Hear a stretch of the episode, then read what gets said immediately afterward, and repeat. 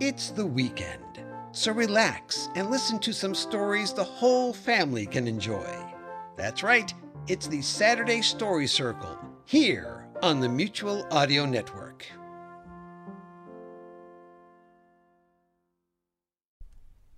The following audio drama is rated G for general audience. Chapter 6 It was all that Kit Baxter could do to keep from whooping for pure joy as she raced through the blackness towards a speck of light in the distance. Feet first, she blazed forward, riding a cushion of air as she streaked over the smooth walls of the tube at great speed towards a hidden lair far below a fashionable district of the city.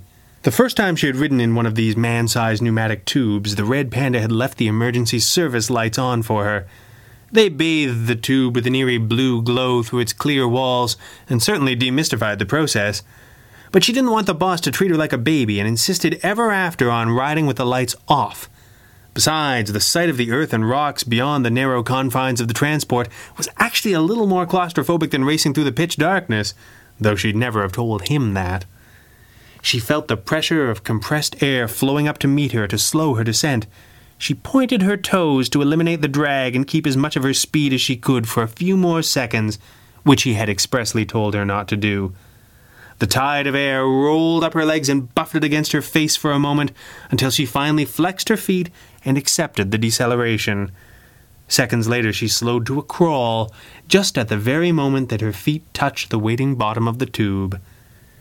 She smiled as the tube opened with a hiss. Kit was born fearless, but if anyone else in the world had tried to tell her that a giant pneumatic tube was a perfectly safe way to travel, anybody but him, she smiled to herself with a sudden skip at the thought. She caught herself just as suddenly and composed herself slightly. She straightened the jacket of her chauffeur's uniform and stepped forward at an even clip. Behave yourself, she reminded herself by rote. Kit walked away from the tube marked mansion she had just exited and passed half a dozen more, each bearing a sign that indicated its destination hangar, boat launch, downtown, and so on. She walked out into the hall.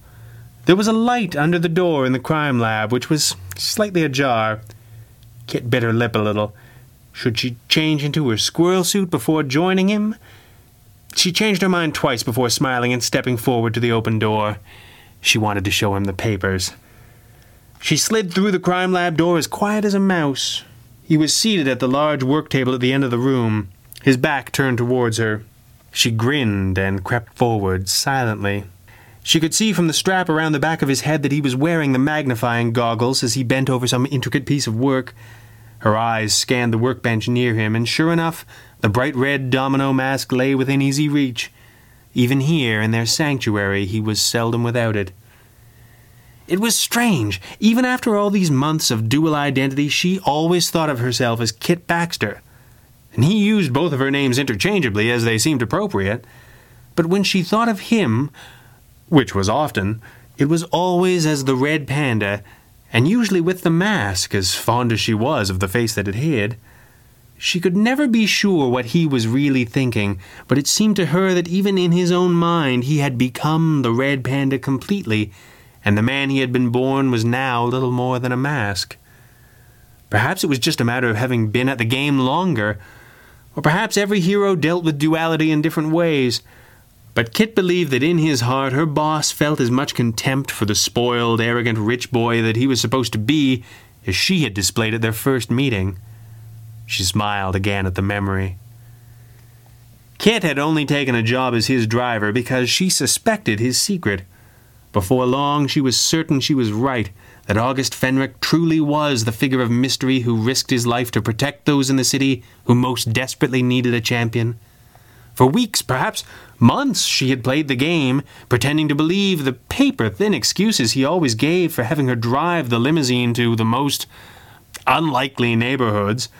She accepted his strange behavior with nothing more than a yes, boss, and turned a blind eye to his occasional mysterious injuries. As much as she had wished she could do more to help in his crusade, she feared her open assistance would be unwelcome, that he would send her away rather than risk her life, or worse, use the hypnotic power the Red Panda was reputed to have to erase her memory.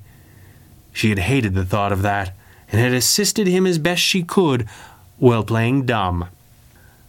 At last, the day had come when she could pretend no longer, when the only way to save his life was to crash the limousine through a warehouse wall, running over the goons that had tied him to a chair in the process, and cold clocking the gang leader with a right cross to the nose, just like her old man had taught her. She hadn't said a word after she'd freed him, just stood there with her chin out, daring him to object. They had stood like that, wordless, for nearly a minute. In the end, all he'd said was, We should go. For a week, neither said a word about it, each of them waiting for the other shoe to drop. She still didn't understand why he hadn't fixed her little red wagon when it would have been so much easier for him to do so. She liked to think it was the punch. In the end, it had been him who blinked first. He finally asked her what she wanted to keep quiet, as if he expected her to name an amount. He didn't expect her to ask for a mask of her own and the right to fight at his side. He had protested, of course.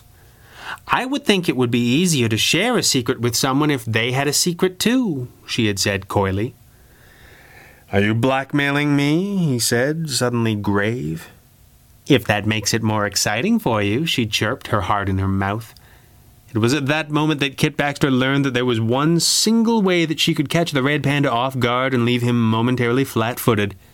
He knew a dozen martial arts, but flirting wasn't one of them. Kit Baxter, behave yourself, he stammered after a moment and said no more on the subject. The next day she had opened the door of the car and found a cowl on the front seat. It was plain black and unadorned by ears, the code name came later, with the gliding membranes he'd designed for her, but it had thrilled her at once. Beneath the cowl was an envelope with directions to the secret entrance to the pneumatic tube she had just exited. And so had begun the long hours of training, the thrill of the danger, the pride in making a real difference to people who needed her help desperately. The first step on a journey of adventure that few young women would have welcomed, but for Kit Baxter, it was a dream come true. The learning curve is always steep for a sidekick, but even the Red Panda had to admit that she was a natural. Crime detection and theory, safe cracking, lockpicking, code breaking, she ate it up and asked for more. Stealth, acrobatics, and every combat style he had spent years perfecting. He had never seen her discouraged by failure, and had never seen her fail at something twice. And if he had the slightest notion that she might have more than one reason for working so hard to earn a role in his life larger than chauffeur, he had never betrayed a sign of it. How well, she thought, her mind returning to the task at hand as she crept up behind him in the crime lab. Where there's life, there's hope. He was completely engrossed in his work. He could have no idea she was even there. The question you should ask yourself, he said suddenly, nearly making her jump out of her skin, is Did I hear your footsteps, the newspaper, or can I actually hear that impish grin spread all over your face? He turned around in his chair to face her, wearing a smug little smile, but neglecting to remove the magnifying goggles, which made his eyes look gigantic, like a cartoon owl.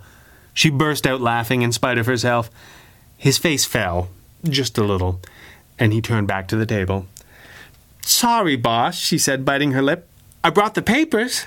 Oh, yes, he said, removing the goggles at last, but not yet looking back. He seemed to be putting the finishing touches on some new gizmo. Kit never did appreciate competition from inanimate objects. There are pictures, she said, sliding up behind him and placing the Morning Chronicle before him on the work table. Instantly she thought this might be overplaying things just a little.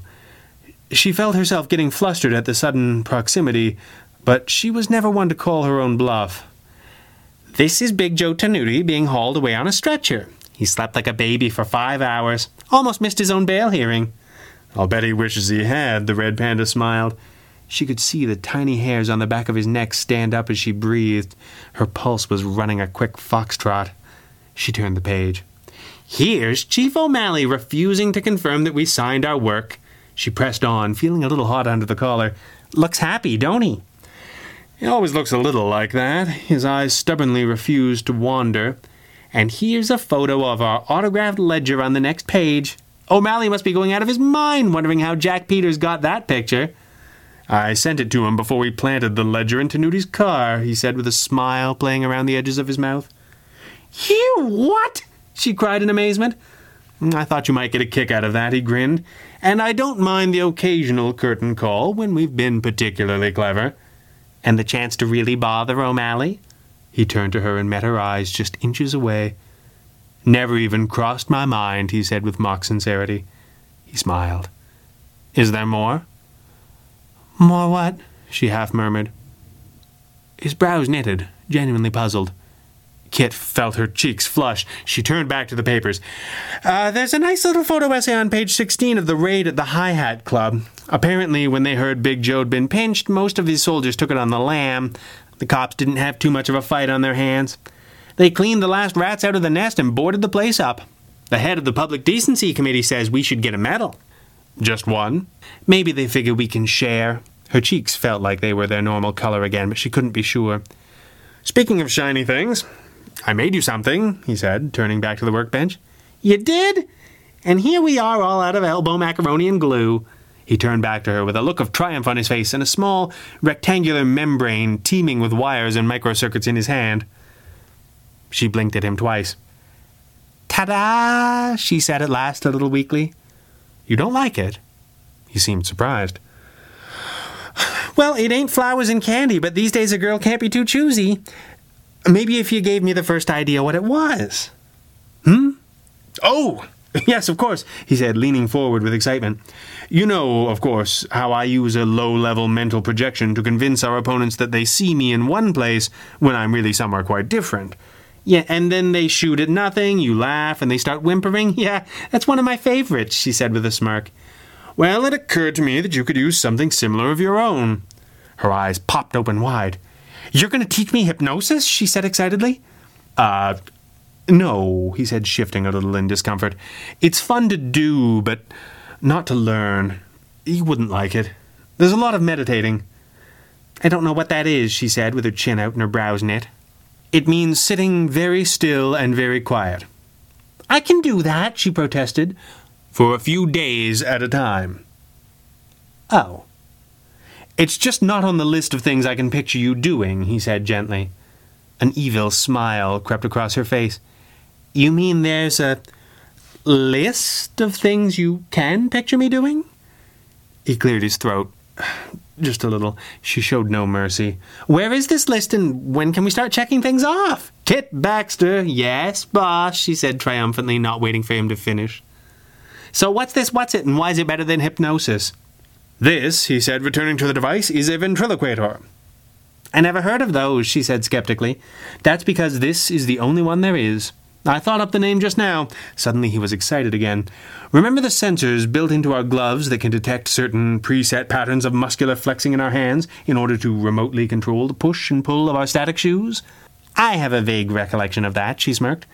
Well, these sensors detect the unconscious muscular movement in the throat associated with specific thoughts and use them as a guide to target your voice.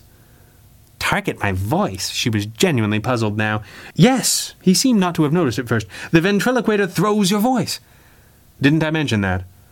Sometimes, if you start a story at the beginning, then do the middle, then the end, she said like a patient schoolmarm speaking to a small, dull child. Do you want it or not? he deadpanned. How does it work? Well, it'll take some tweaking to tune it to your own muscular signature. I've been testing it on myself. He seemed apologetic for some reason. But once you're used to it, it should be second nature and completely hands free. We'll sew it into the bottom of your cowl so the mask holds it up against your throat under the chin. His hands reached up towards her and held the thin membrane against her neck. His fingertips brushed up against her throat. She swallowed hard. Now, he said, oblivious. Think about your voice coming from that filing cabinet to your right. What? Kit said, still flustered. I can't. You don't have to do anything. Just think about it and talk normally. The device will detect the slight muscular effort and direct the sound accordingly. Kit blinked a little as she watched him, sitting there with a grin of expectation on his face. She tried very hard to think of anything other than grabbing him by the ears and kissing him. Now say something, he said. I don't know what to say. They both blinked in amazement. Her voice had come right out of his mouth. That was a little strange. He seemed cross with himself. The settings must be all wrong. Wait, uh, boss, let me try again. She closed her eyes and tried much harder to think of something other than grabbing him by the ears and kissing him. She peeked quickly at the filing cabinet to her right. Hey, let me out of this filing cabinet, came Kit's voice from the cabinet's third drawer, complete with muffled echo. Boss, that's amazing, she cried, her momentary lapse quite forgotten. He beamed with pride. Use it sparingly until I can get the settings refined. Go grab your cowl and I'll get this fitted in. Then what? she buzzed excitingly. Then we hit the town.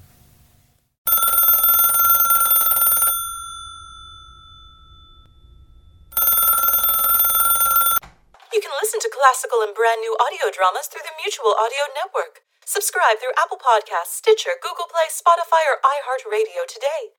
There's eight different podcasts, one for each day of the week and genre, and the Mutual Audio Network broadcast feed so you don't miss a day of your favorite shows. Subscribe to Mutual Audio tonight. Good night.